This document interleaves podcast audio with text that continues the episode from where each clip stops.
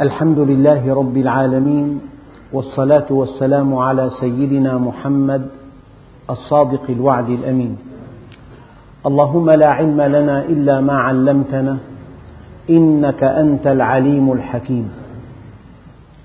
اللهم علمنا ما ينفعنا وانفعنا بما علمتنا وزدنا علما. وأرنا الحق حقا وارزقنا اتباعه وأرنا الباطل باطلا وارزقنا اجتنابه. واجعلنا ممن يستمعون القول فيتبعون أحسنه وأدخلنا برحمتك في عبادك الصالحين. أيها الإخوة الكرام مع الدرس الأول من سورة المجادلة. بسم الله الرحمن الرحيم. قد سمع الله قول التي تجادلك في زوجها وتشتكي إلى الله والله يسمع تحاوركما إن الله سميع بصير. أيها الإخوة الكرام بين يدي هذه السورة بعض الحقائق. الحقيقة الأولى هي أن المسلمين مروا في طورين اثنين طور مكي وطور مدني. طور إيماني وطور تشريعي. وما لم يسلك, يسلك الدعاة إلى الله. هذا المنهج في ترسيخ الإيمان أولا وفي توضيح الشرع ثانيا فلن يفلحوا في دعوتهم. كل منهما شرط لازم غير كاف. إن بينت أمر الله وحكمه ولم تعرف بالله عز وجل من خلال خلقه هذا الأمر لا يطبق. الذي يعرف الآمر ولا يعرف الأمر كيف يتقرب إليه؟ أما الذي يعرف الأمر بعد أن يعرف الآمر يتفانى في تطبيق الأمر. أما الذي يعرف الأمر ولا يعرف الآمر يتفنن في التفلت منه. فلذلك أول حقيقة بين يدي هذه السورة هو أن المسلمين في عهد النبي صلى الله عليه وسلم مروا بمرحلتين مرحلة مكية ومرحلة مدنية. مرحلة إيمانية ومرحلة تشريعية. مرحلة تعرفوا إلى الله ومرحلة تعرفوا إلى أمر الله. إن الإنسان بالكون يعرف الله وبالشرع يعبده. لذلك ما لم يكن هناك عمل على خطين الآن على خط تعريف الناس بالله وخط تعريف الناس بأمر الله. لأن الإنسان إذا عرف الله كيف يتقرب إليه؟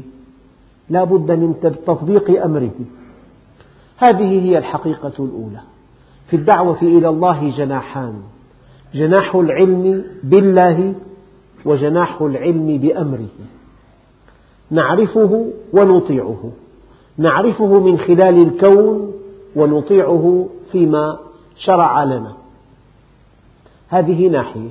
فهذه السورة جاءت في المرحلة المدنية التي اختصت في, في الأعم الأغلب بأمور التشريع.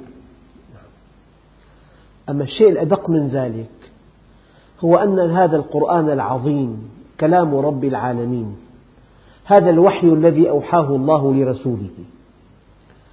بعد أن لفت النظر إلى الكون وإلى الشمس والقمر وإلى النجوم وإلى الكواكب وإلى الجبال وإلى الرياح وصل إلى أدق علاقة بين المرء وزوجه. شرع كامل منهج تفصيلي لا يغادر صغيرة ولا كبيرة إلا أحصاها. هذا الإسلام ليس كما يفهمه بعض الناس. صلوات وصيام وحج وزكاة ليس غير. الإسلام منهج تفصيلي. وحينما فهم المسلمون أن الإسلام عبادات ليس غير ابتعدوا عن حقيقة دينهم وصاروا في مؤخرة الأمم. الإسلام منهج تفصيلي يصل إلى أدق نواحي حياتك. وهل من علاقة أشد خصوصية من علاقة الرجل بامرأته.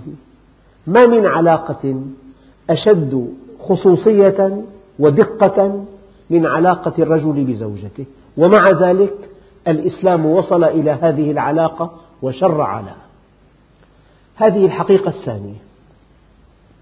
أما الحقيقة الثالثة لعل الله سبحانه وتعالى من بالغ حكمته أن هذا المجتمع المسلم القوي لا يكون مجتمعا قويا إلا إذا كانت أصغر وحدة فيه متماسكة.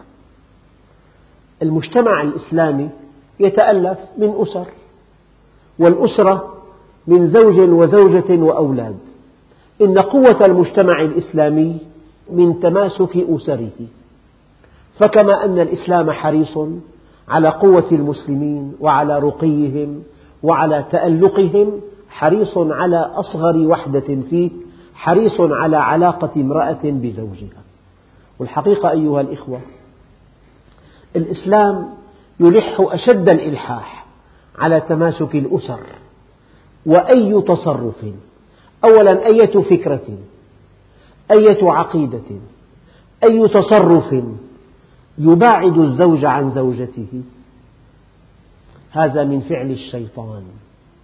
لأن الشيطان كل أفعاله تصل في النهاية إلى أن يفرق بين الرجل وزوجته. وكل تشريع الله عز وجل بدءا من غض البصر ومرورا بالمعاشرة بالمعروف ثم الإحسان إلى الزوجة كل التشريعات المتعلقة فيما بين الزوجين من أجل تماسك هذه الأسرة. إن الأسرة إذا تماسكت نشأ الأطفال نشأة صحيحة. الأسرة المتماسكة تقذف للمجتمع بعناصر طيبة متوازنة ذات تربية عالية. أما إذا تداعت أركان الأسرة من داخلها إذا نشأ الشقاق بين الزوجين والخلاف والتدابر والتقاطع الأولاد أول من يكونون ضحية لهذا الخلاف. وإذا كان البيت بيتا شقيا بيتا فيه الفوضى وفيه العداء وفيه البغض هذا أصغر وحدة في المجتمع تخلخلت. إذا ضعف الأسرة ينعكس على قوة المجتمع. والحقيقة ليس هذا غريبا أن يقول أحد كبار رؤساء الدول الكبرى أنه إن أمريكا تواجه أربع تحديات. ماذا تفهم من هذه التحديات؟ يعني الصين مثلا الاتحاد الأوروبي اليابان لا. قال إن أمريكا تواجه أربع تحديات منها تفكك الأسرة. دولة عظمى تمسك بقياد العالم تواجه أكبر تحد في حياتها تفكك الأسرة. وانحلال الأخلاق وشيوع المخدرات وشيوع الجريمة. لذلك قوة المجتمع من قوة أسره. فالشيء الذي يلفت النظر في هذه السورة أن الله في عليائه من فوق سبع سماوات يشرع لعلاقة بين الزوجين لتمتين العلاقة بين الزوجين لتماسك الأسرة من أجل أن ينشأ الأطفال في جو صحي ومن أجل أن ينتهي المطاف إلى قوة المجتمع. أيها الإخوة الكرام المجادلة هي امرأة اسمها آه، خولة بنت ثعلبة. جاءت النبي صلى الله عليه وسلم وهناك روايات كثيرة تروي قصتها مع النبي من هذه الروايات. قالت يا رسول الله إن زوجي تزوجني وأنا شابة ذات أهل ومال وجمال. فلما كبرت سني ونثر بطني وتفرق أهلي وذهب مالي. قال أنت علي كظهر أمي ولي منه أولاد إن تركتهم إليه ضاعوا. أنا أربيهم وإن ضممتهم إلي جاعوا. ورد في بعض الروايات أن النبي بكى لما في قلبه من الرحمة. وتروي أيضا بعض الروايات أن عمر بن الخطاب خليفة المسلمين عملاق الإسلام. كان يركب دابة ومر في أحد أسواق المدينة فاستوقفته امرأة كبيرة في السن. قالت له يا عمر كنت تدعى عميرا. ثم قيل لك عمر ثم قيل لك أمير المؤمنين. فاتق الله يا عمر. فإنه من أيقن بالموت خاف الفوت. ومن أيقن بالحساب خاف العذاب وهو واقف بكل أدب وهو خليفة المسلمين يستمع إلى هذه المرأة. فقيل له يا أمير المؤمنين أتقف لهذه العجوز؟ هذا الوقوف؟ فقال والله لو حبستني من أول النهار إلى آخره لا زلت إلا للصلاة المكتوبة. لو حبستني من أول النهار إلى آخره. لا زلت أي لا تحولت إلا للصلاة المكتوبة. أتدرون من هذه العجوز؟ قال هي خولة بنت ثعلبة التي سمع الله قولها من فوق سبع سماوات. أيسمع رب العالمين قولها ولا يسمعه عمر؟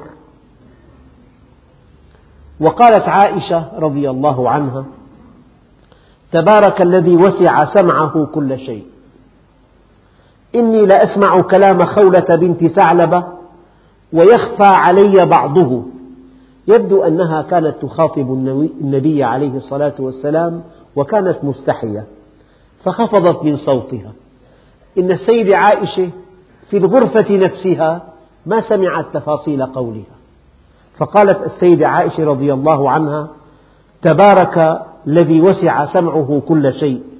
إني لأسمع كلام خولة بنت ثعلبة ويخفى علي بعضه وهي تشتكي زوجها إلى رسول الله صلى الله عليه وسلم وهي تقول يا رسول الله أكل شبابي ونثرت له بطني حتى إذا كبرت سني وانقطع ولدي ظاهر مني. اللهم إني أشكو إليك فما برحت حتى نزل جبريل عليه السلام بهذه الآية قد سمع الله قول التي تجادلك في زوجها وتشتكي إلى الله. أيها الإخوة رواية ثالثة لهذه القصة. هذه الروايات تلقي ضوءا واضحا على حقيقة هذه القصة.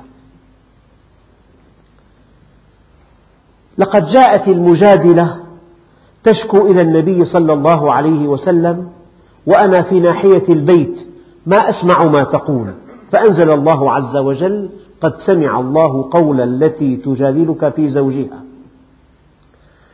وكانت كما يروي ابن عباس هي خولة بنت خويلد الخزرجية. كانت تحت أوس بن الصامت أخو عبادة بن الصامت.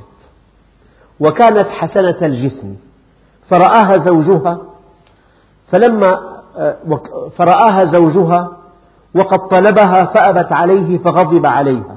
وكان امرأ به لمم فأصابه بعض لممه فقال لها أنت علي كظهر أمي. يعني حرمها على نفسه. وكان الإيلاء والظهار من الطلاق في الجاهلية. الإيلاء أن يقول الإنسان أن يحرم زوجته عليه هذا هو الإيلاء.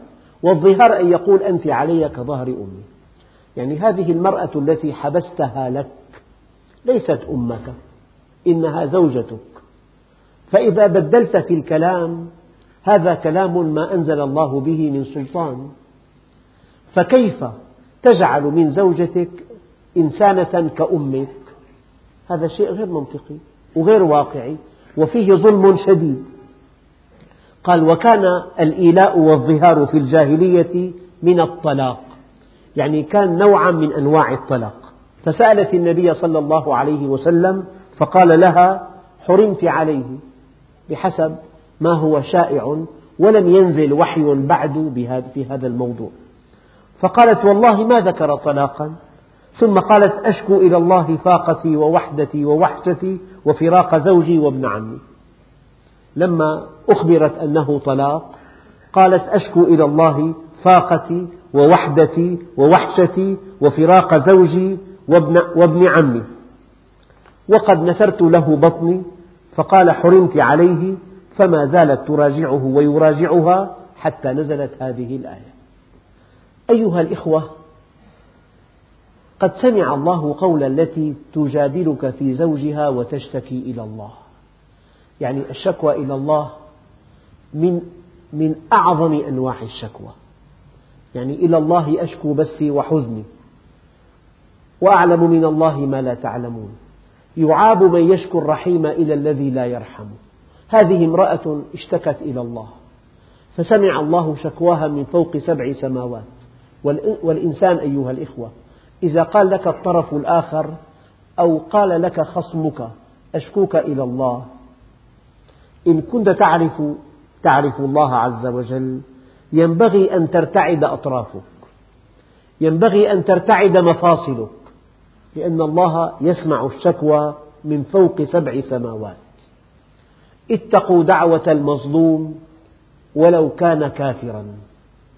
فإنه ليس بين دعوته وبين الله حجاب. فلما الإنسان يشتكي لله عز وجل شيء مخيف. فهذا الإنسان اشتكت زوجته إلى الله. قال والله يسمع تحاوركما. الله عز وجل مع كل إنسان وهو معكم أينما كنتم. مع كل إنسان بعلمه.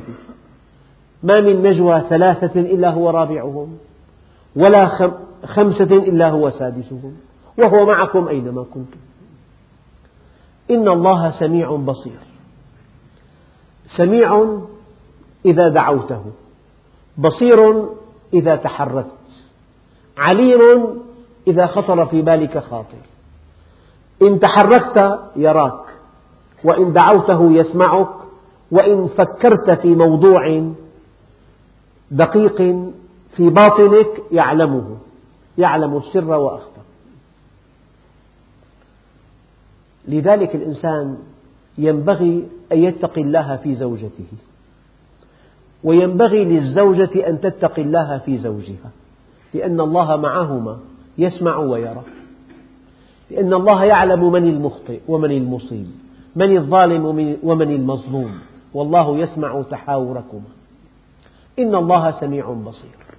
وأساسا أعظم درجة في الإيمان أن تعلم أن الله معك يراك ويسمع قولك وعليم في باطنك. هذا أعلى شيء بالإيمان. أفضل إيمان المرء أن يعلم أن الله معه حيث كان. وأنت إذا كان هناك شهيد يشهد عليك لا بد من أن تنضبط. فكيف إذا كان الشهيد هو الله عز وجل؟ الذين يظاهرون منكم من نسائهم يعني ظاهر من امرأته قال أنت علي كظهر أمي. أي ابتعد عنها. ولم يؤدي لها حقها الزوجي. هي محبوسة له بمنهج الله عز وجل. فإذا كانت هذه الزوجة محبوسة لزوجها فإذا قصر في حقها فقد أوقعها في العنت وقد قوى فيها جانب المعصية. فلذلك الزوج محاسب أشد الحساب إذا قصر في حق زوجته أو ما لبى لها حاجتها التي أودعها الله فيها. الذين يظاهرون منكم من نسائهم ما هن أمهاتهم؟ هذا اللعب بالألفاظ لا يرضي الله عز وجل. الزوجة زوجة والأم أم والأخت أخت والخالة خالة والعمة عمة والأجنبية أجنبية. أما أن تخلط بين هذه الهويات هي الأجنبية مثل أختي بيقول لك. وهي مثل أمي. هذا كله لعب في دين الله ما أنزل الله به من سلطان لأن هذا الشرع العظيم مبني على قواعد علمية. فالإنسان لو أنه جعل زوجته كأمه فابتعد عنها صار في خلل بالأسرة. ولو أنه جعل امرأة أجنبية كأخته صار في خلل ثاني. فكل إنسان له هوية وكل إنسان له طبيعة. وهذا شرع الله عز وجل يجب أن نأخذ به بدقائقه. قال الذين يظاهرون منكم يعني أنت علي كظهر أمي تعبير مفاده أي ابتعد عنها كما لو أنها أمه. في هذا ظلم شديد للزوجة لذلك بالمقابل أي امرأة تمتنع عن زوجها فقد باتت والله غاضب عليها. بالمقابل وأي زوج ابتعد عن زوجته سهوا أو تقصيرا أو كيدا يحاسبه الله أشد الحساب.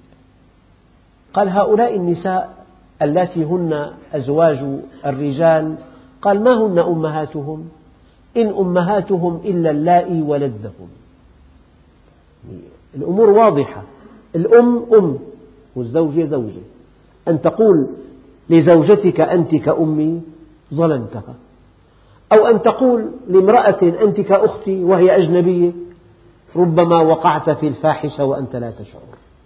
لأنه ما خلا رجل بامرأة إلا كان الشيطان ثالثهما وكم من مأساة في المجتمع المسلم من جراء الاختلاط تقع المنكرات وتقع الخيانة ويسقط الإنسان في الوحول لأنه خالف منهج الله عز وجل. قال إن أمهاتهم إلا اللائي ولدنهم وإنهم ليقولون منكرا من القول وزورا وإن الله لعفو غفور. الإنسان محاسب على كل كلمة ينطق بها هذا كلام منكر. لا يقبله الشرع ولا يقبله العقل ولا تقبله الفطرة ولا يقبله الواقع. الزوجة زوجة والأم أم أما اللعب بهذه الأوراق هذا لعب خطير ولعب بدين الله ولعب بسلامة الحياة. وإنهم ليقولون منكرا من القول وزورا. الكلام المنكر الذي تنكره الفطرة السليمة. ينكره العقل الراجح ينكره الواقع. وزورا أي كذب هو تزوير للحقيقة. وإن الله لعفو غفور. لكن الله سبحانه وتعالى يعفو عما مضى. عفو غفور. معنى غفور أي يسامحك بهذا الذنب لا يعاقبك عليه. أما العفو ينسيك ذلك الذنب. عفو غفور. يعني يسامحك ولا يعاقبك ومن تمام إكرامه لك أنه ينسيك ذلك الذنب. فالباب مفتوح. الإنسان ما دام فيه قلب ينبض وفيه بقية من رمق باب التوبة مفتوح. وهذا الباب المفتوح من أعظم النعم على المؤمنين. فكلما زلت قدم الإنسان وكلما أخطأ وجد الله توابا رحيما. لله أفرح بتوبة عبده من الضال الواجد والعقيم الوالد والظمآن الوارد. والذين يظاهرون من نسائهم ثم يعودون لما قالوا. يعني هذا الذي ظاهر من امرأته وقال أنت علي كظهر أمي وابتعد عنها وحرمها على نفسه في تشريع الله عز وجل لا يستطيع أن يعود إليها أن يعود إلى مقاربتها إلا بشروط صعبة أرادها الله صعبة كي تعرف للزوجة حقها وكي تعرف أن هذا العقد الذي أبرمته مع الزوجة هو من أقدس العقود في حياة الإنسان. والذين يظاهرون من نسائهم ثم يعودون لما قالوا فتحرير رقبة من قبل أن يتماسا عليه أن يعتق عبدا. وقالوا كمال هذا العبد أن يكون مسلما. ذلكم توعظون به والله بما تعملون خبير. فمن لم يجد؟ هذه الكفارات على الترتيب. أولا عليه أن يعتق رقبة. لكن العلماء أشاروا في هذه الآية إلى أن الله سبحانه وتعالى لعلمه الغيب أخبرنا أن العبودية سوف تختفي وسوف تنتهي. لذلك بدليل قوله تعالى فمن لم يجد فصيام شهرين متتابعين. عليه أن يصوم ستين يوما. فصيام شهرين متتابعين. من قبل أن يتماسا. فمن لم يستطع. الأولى فمن لم يجد. أما الثانية فمن لم يستطع.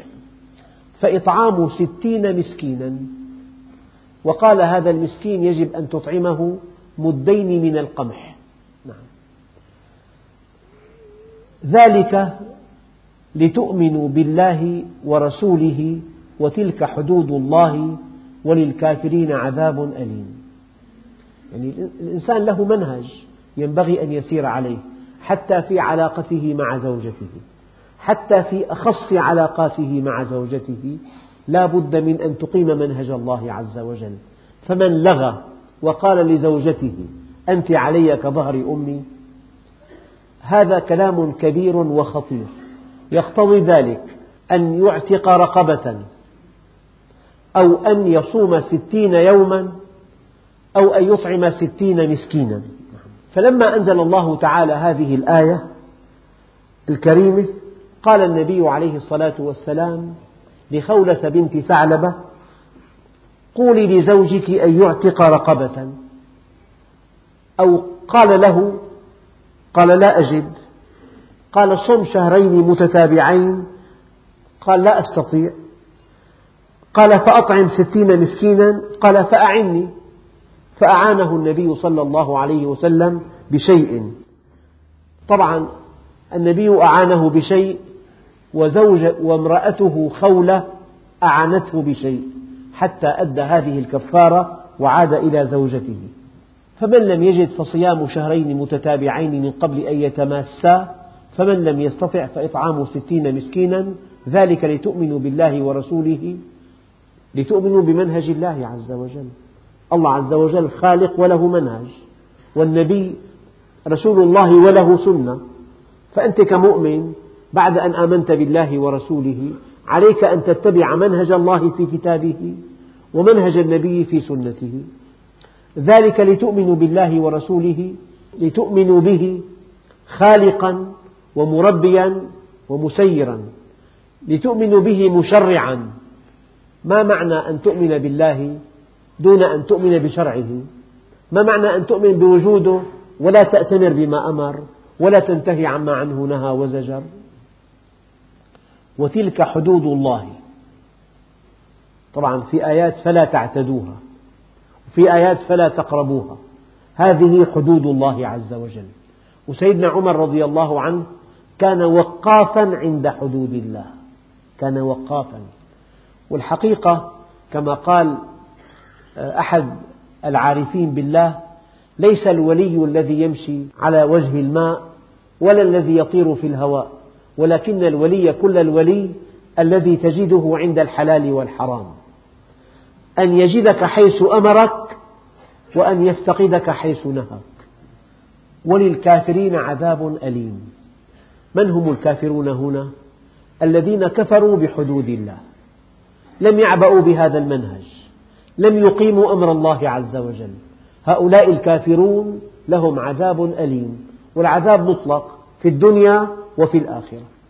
يعني القضية ليس لها خيار. إما أن تختار طاعة الله ورسوله فأنت في سلام. يهدي به الله الذين اتبعوا رضوانه سبل السلام. يهدي به الله الذين اتبعوا رضوانه سبل السلام. فإما أن تكون في سلام مع نفسك وفي سلام مع من حولك وفي سلام مع ربك. إما أن تكون في سلام وإما أن تكون في عذاب. طاعة الله تعني السلام ومعصيته تعني العذاب. هذه حدود الله. هذا هو الأمر. نعم. وللكافرين بهذا التشريع بهذا المنهج بهذا الأمر بهذه الحدود لهم عذاب أليم. ثم يقول الله عز وجل إن الذين يحادون الله ورسوله معنى يحادون الله ورسوله أي يشاققوا الله ورسوله. يعني يعادونه يعرضون عنه. وفي معنى آخر يحادون الله ورسوله لا يقفون عند حدوده لا يعبؤون بها لا يقيمون لها وزنا يستخفون بها. لك ماذا فعل علامة المؤمن أنه إذا فعل ذنبا كان هذا الذنب على صدره كالجبل الجاثم على صدره. وعلامة المنافق أنه إذا فعل ذنبا كأنه ذبابة دفعها بيده. فذنب المنافق كالذبابة وذنب المؤمن كالجبل الأصم. أيها الإخوة الكرام في هذه الآية بشارة عظيمة. يقول الله عز وجل إن الذين يحادون الله ورسوله هؤلاء الذين يعادونه هؤلاء الذين لا يعبؤون بحدوده ولا بمنهجه ولا بحلاله ولا بحرامه ولا يعتقدون أن هذا المنهج قويم أو أنه صالح لهذا الزمان هؤلاء الذين يتفلتون من منهج الله عز وجل إما تقصيرا أو كفرا مع أن هناك فرق كبير بينهما. هناك من لا يطبق منهج الله كفرا بهذا المنهج هذا هو كفر حقيقي عملي. وهناك من لا يطبق منهج الله تقصيرا. على كل هذا الذي يخرج عن منهج الله إنكارا أو تقصيرا لهم عذاب أليم. إن الذين يحادون الله ورسوله كبتوا. يعني قهروا غلبوا سحقوا كبتوا شيء كبته أي قهرته أضعفته أهلكته. لكن الذي في الآية أن هذا الفعل جاء بصيغة الماضي وقد تجد كافرا قويا كبيرا غنيا له يد طولة في المجتمع. فكيف يقول الله عز وجل إن الذين يحادون الله ورسوله كبتوا؟ قال جاء هذا الفعل بصيغة الماضي كبشارة للمؤمنين. يعني الإنسان حينما يكون في معصية الله هو عند الله مغلوب وهو عند الله هالك وهو عند الله سيكبت وسيسحق وسيعاقب. الفعل الماضي هو البشارة. إن الذين يحادون الله ورسوله كبتوا مع وقف التنفيذ. فالإنسان إذا كان دخله حرام إذا كان متفلت من منهج الله في علاقاته في كسبه للمال في إنفاقه للمال في حركته في نشاطه فهذا التفلت يعني أنه لن ينتصر ولن يسعد ولن يرتفع ولن يرقى. لكن لو كان الرقي ظاهرا والقوة آنية لكن بعد حين سوف يكبت. إن الذين يحادون الله ورسوله كبتوا وهذا قانون. كبتوا كما كبت الذين من قبلهم. في كل الأعصار والأمصار في كل الحقب في كل الأزمان قديما وحديثا في الماضي والحاضر والمستقبل الذي يعادي, يعادي الله عز وجل لا بد من أن يهزم لا بد من أن يكبت والتاريخ بين أيديكم. أصحاب النبي صلى الله عليه وسلم الذين عزروه ونصروه وافتدوه بأرواحهم وأموالهم وكانوا معه ولم يتخلوا عنه. أين هم الآن؟ في أعلى عليين. أما الذين ناصبوه العداء وأخرجوه من دياره وقاتلوه ونكلوا بأصحابه أين هم الآن؟ في مزبلة التاريخ وهذا التاريخ بين أيدينا والتاريخ يعيد نفسه فالإنسان إذا كان في خندق الحق فهو مع الحق والحق سيؤيده وسينصره وإذا كان في خندق معاد لأهل الحق فلو كان فيما يبدو قويا إلى حين لكن الله سبحانه وتعالى لا بد من أن ينتقم منه. لهذا قال الله عز وجل أقم الصلاة لدلوك الشمس إلى غسق الليل وقرآن الفجر إن قرآن الفجر كان مشهودا ومن الليل فتهجد به نافلة لك عسى أن يبعثك ربك مقاما محمودا وقل ربي أدخلني مدخل صدق وأخرجني مخرج صدق واجعل لي من لدنك سلطانا نصيرا وقل جاء الحق وزهق الباطل إن الباطل كان زهوقا. يعني الباطل من خصائصه الوجودية أنه زاهق باطل اعتقادي زاهق باطل سلوكي زاهق أي شيء خلاف منهج الله زاهق. إن عاجلا أو آجلا. إن الذين يحادون الله ورسوله كبتوا. يعني أكبر نعمة أنعمها الله عليك أن تكون مع الحق. وأن تكون مؤيدا للحق وأن تكون مناصرا للحق وأن تكون في خدمة أهل الحق وأن تكون جنديا للحق وأن تكون داعيا للحق وأن تكون صابرا من أجل الحق. هذه أعلى مرتبة في الحياة وأحط مرتبة في الحياة أن تكون مع الباطل داعيا له مؤيدا له مروجا له مناصرا له. إن الذين يحادون الله ورسوله كبتوا لذلك قالوا كفاك على عدوك نصرا أنه في معصية الله. لمجرد أن تكون مطيعا لله وعدوك الألد الخصم القوي في معصية الله فأنت منتصر عليه لا محالة. كفاك على عدوك نصرا أنه في معصية الله. وقد أنزلنا آيات بينات وللكافرين عذاب مهين. يعني الله عز وجل قبل أن يعاقب يبين وهذا أسلوب الحكيم قبل أن يعاقب يبين. هؤلاء الكافرون الذين كبتوا أو سيكبتون قبل أن يكبتوا بين الله لهم. بين لهم آياته الكلامية القرآن وآياته التكوينية أفعاله وآياته الكونية. خلقه آياته الكونية دالة عليه وآياته التكوينية تشير إليه وآياته القرآنية مبينة لما عنده من عذاب أو نعيم. إن الذين يحادون الله ورسوله كبتوا كما كبت الذين من قبلهم. يعني هذه سنة الله في خلقه.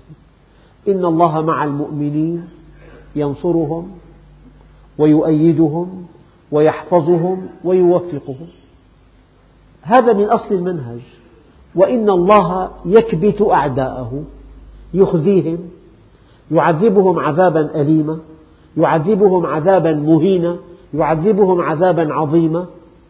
في الدنيا وفي الآخرة لهم جهنم وبئس المصير.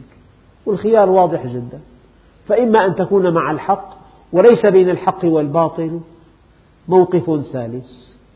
إن لم تكن مع الحق فأنت مع الباطل. إن لم تكن على منهج الله فأنت على منهج أعدائه. أبدا. والدليل فإن لم يستجيبوا لك فاعلم أنما يتبعون أهواءهم. أرأيت الذي يكذب بالدين؟ فذلك الذي يدع اليتيم. يوم يبعثهم الله جميعا. يعني في عنا الدنيا دار عمل ولا جزاء والآخرة دار جزاء ولا عمل. نحن الآن في دار عمل والإنسان أعطي حرية الحركة. لك أن تصلي ولك أن لا تصلي. لك أن تصوم ولك أن لا تصوم. لك أن تحج ولك أن لا تحج. لك أن تزكي ولك أن لا تزكي. لك أن تستقيم ولك أن تنحرف. لك أن تصدق ولك أن تكذب. لك أن تقبل ولك أن تعرض. لك أن تخلص ولك أن تخون. أنت الآن في حرية حركة في دار عمل وكل شيء بحسابه وكل شيء مسجل. ما لهذا الكتاب؟ لا يغادر صغيرة ولا كبيرة إلا أحصاها. ووجدوا ما عملوا حاضرا ولا يظلم ربك أحدا. لكن أيها الإخوة حينما يكافئ الله بعض عباده المؤمنين على بعض أعمالهم الصالحة هذه مكافأة تشجيعية لبقية المؤمنين. وحينما يعاقب الله إنسانا منحرفا على بعض أعماله السيئة إنما هذا هو ردع لبقية المسيئين. لكن الحساب الأوفى والدقيق والكامل والرصيد يوم القيامة. كل نفس ذائقة الموت وإنما توفون أجوركم يوم القيامة. لذلك يقول الله عز وجل يوم يبعثهم الله جميعا. فينبئهم بما عملوا. أحصاه الله ونسوه. أدق الدقائق أدق المخالفات. فمن يعمل مثقال ذرة خيرا يره. ومن يعمل مثقال ذرة شرا يره. لا تظلمون فتيلة ولا نقيرة ولا قطمير ولا ظلم اليوم وما كان الله ليظلمكم. وكل إنسان ألزمناه طائره في عنقه. ونخرج له يوم القيامة كتابا يلقاه منشورا اقرأ كتابك. كفى بنفسك اليوم عليك حسيبا. من اهتدى فإنما يهتدي لنفسه ومن ضل فإنما يضل عليه. ولا تزر وازرة وزر أخرى وما كنا معذبين حتى نبعث رسولا. والله كلام واضح كالشمس. منهج بين أيديكم ورب كريم عليم حكيم مطلع. يعاقب ويكافئ. فإن أحسنت فلك وإن أسأت فعليك. يعني هنا لما قال, لما قال تعالى إن الذين يحادون الله ورسوله كبتوا كما كبت الذين من قبلهم وقد أنزلنا آيات بينات وللكافرين عذاب مهين يوم يبعثهم الله جميعا. كل الخلق يأتون فرادى كما خلقناكم أول مرة. فينبئهم الله بما عملوا أحصاه الله ونسوه. أبدا. أدق الدقائق أدق التصرفات. لماذا غضبت؟ لماذا رضيت؟ لماذا أعطيت؟ لماذا منعت؟ لماذا وصلت؟ لماذا قطعت؟ لماذا أثنيت؟ لماذا ذممت؟ لماذا أعرضت؟ لماذا أقبلت؟ كل المواقف والتصرفات يحصيها الله عز وجل.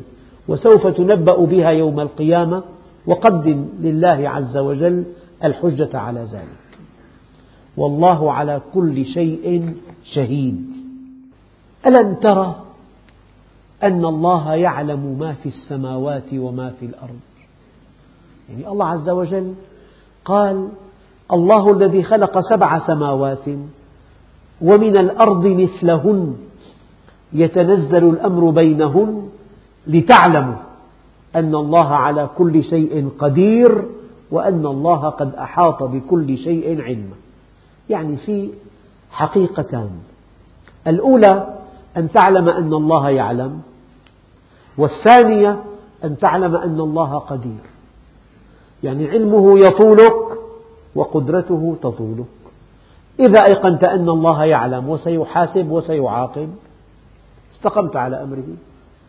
فالفرق بين الإيمان والكفر وبين السعادة والشقاء وبين النجاة والهلاك هذه المقولتان هاتان المقولتان. الله يعلم وسيحاسب وسيعاقب. يعلم وسيحاسب وسيعاقب. ألم تر أن الله يعلم ما في السماوات وما في الأرض؟ يعني كل إنسان أيها الإخوة وهو يفعل فعلا ما إذا أدخل في حساباته أن الله مطلع عليه يعلم سره وجهره وسوف يحاسبه وسوف يعاقبه. كف. أما ما هو أخطر مرض يصيب الإنسان؟ الغفلة الغفلة عن الله. لا معظم الناس هؤلاء الذين يأكلون المال الحرام يأكلونه وفي, وفي توهمهم أن الله لن يحاسبهم. هو يعلم وسيحاسب وسيعاقب. يعلم وسيحاسب وسيعاقب. ألم تر أن الله يعلم ما في السماوات وما في الأرض؟ طيب ألم ترى بمعنى أن الله سبحانه وتعالى يرينا من آياته؟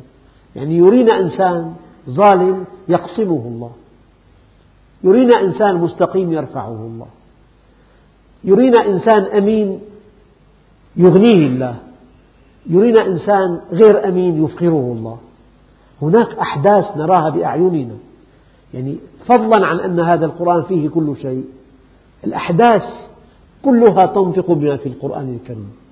بل إن الأحداث أو أفعال الله عز وجل هي في حقيقتها تأويل القرآن الكريم. تأويل.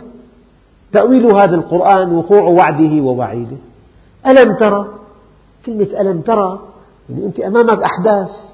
أرأيت إلى شاب مؤمن استقام على أمر الله وعمل صالحا وطلب الحلال. هذا الشاب لن يعامل كما يعامل شاب متفلت. اكتسب المال الحرام وفعل الموبقات. أم حسب الذين اجترحوا السيئات أن نجعلهم كالذين آمنوا وعملوا الصالحات؟ كلمة ألم ترى يعني أنت أمام, أمام عينيك. وقائع شتى تؤكد أن الله مع المؤمن. يؤيده وينصره ويحفظه ويوفقه. وأما الكافر يخذله ويعاقبه ويهلكه ويفضحه هكذا. ألم ترى؟ لأنه يعلم ويحاسب ويعاقب. ألم تر أن الله يعلم ما في السماوات وما في الأرض؟ ما يكون من نجوى ثلاثة إلا هو رابعهم. صفوان بن أمية مع عمير بن وهب في مكان خلوي لا أحد يراهما أو يسمعهما. قال صفوان لعمير أو قال عمير لصفوان لولا أطفال صغار أخاف عليهم العنت ولولا ديون ركبتني ما أطيق سدادها. لذهبت إلى محمد وقتلته وأرحتكم منه. فصفوان استغلها قال أما ديونك فهي علي بلغت ما بلغت وأما أولادك فهم أولادي ما امتد بهم العمر. فانطلق لما تريد. عمير بن وهب أمر أن يسقى سيفه سما وأن تجهز راحلته ركب راحلته وعلق سيفه على ظهره وذهب إلى المدينة ليقتل محمدا صلى الله عليه وسلم. فقال انطلق لما أردت. فانطلق عمير إلى المدينة ليقتل محمدا صلى الله عليه وسلم. طبعا هذا بعد موقعة بدر ولعمير ابن وقع أسيرا. فإذا سئل لماذا أنت هنا؟ يقول جئت أفدي ابني. لقيه عمر في الطريق. قال هذا عدو الله جاء يريد شرا. فقيده بحمالة سيفه وقاده إلى النبي عليه الصلاة والسلام. قال له النبي الكريم يا عمر أطلق أطلقه. فأطلقه. قال يا عمر ابتعد عنه. فابتعد عنه. قال يا عمير أدن مني. فدنا منه. قال اجلس. ما الذي جاء بك إلينا؟ قال جئت أفدي ابني. قال وهذه السيف التي على عاتقك. قال قتلها الله من سيوف. وهل نفعتنا يوم بدر؟ قال أما قلت لصفوان بن أمية لولا ديون ركبتني ما أطيق لها سدادا وأطفال أخشى عليهم العنت لذهبت وقتلت محمدا وأرحتكم منه. فوقف وقال أشهد أنك رسول الله. لأن هذا الذي جرى بيني وبين صفوان لا يعلمه أحد إلا الله وأنت رسوله. ألم تر أن الله يعلم ما في السماوات وما في الأرض؟ ما يكون من نجوى ثلاثة إلا هو رابعهم ولا خمسة إلا هو سادسهم ولا أدنى من ذلك اثنين يعني ولا من ذلك ولا أكثر إلا هو معهم أينما كانوا ثم ينبئهم بما عملوا يوم القيامة. إن الله بكل شيء عليم. فأسلم عمير. أما صفوان طار قلبه فرحا وكان يقول لمن حوله انتظروا أخبارا سارة بقتل محمد. انتظر أياما طويلة وأسابيع مديدة.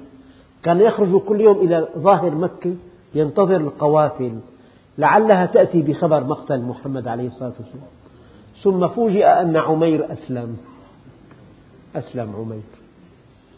أي حديث تتكلم به مع أخيك الله يعلمه. حتى الخاطر حتى الشيء الغائب عنك يعلمه الله.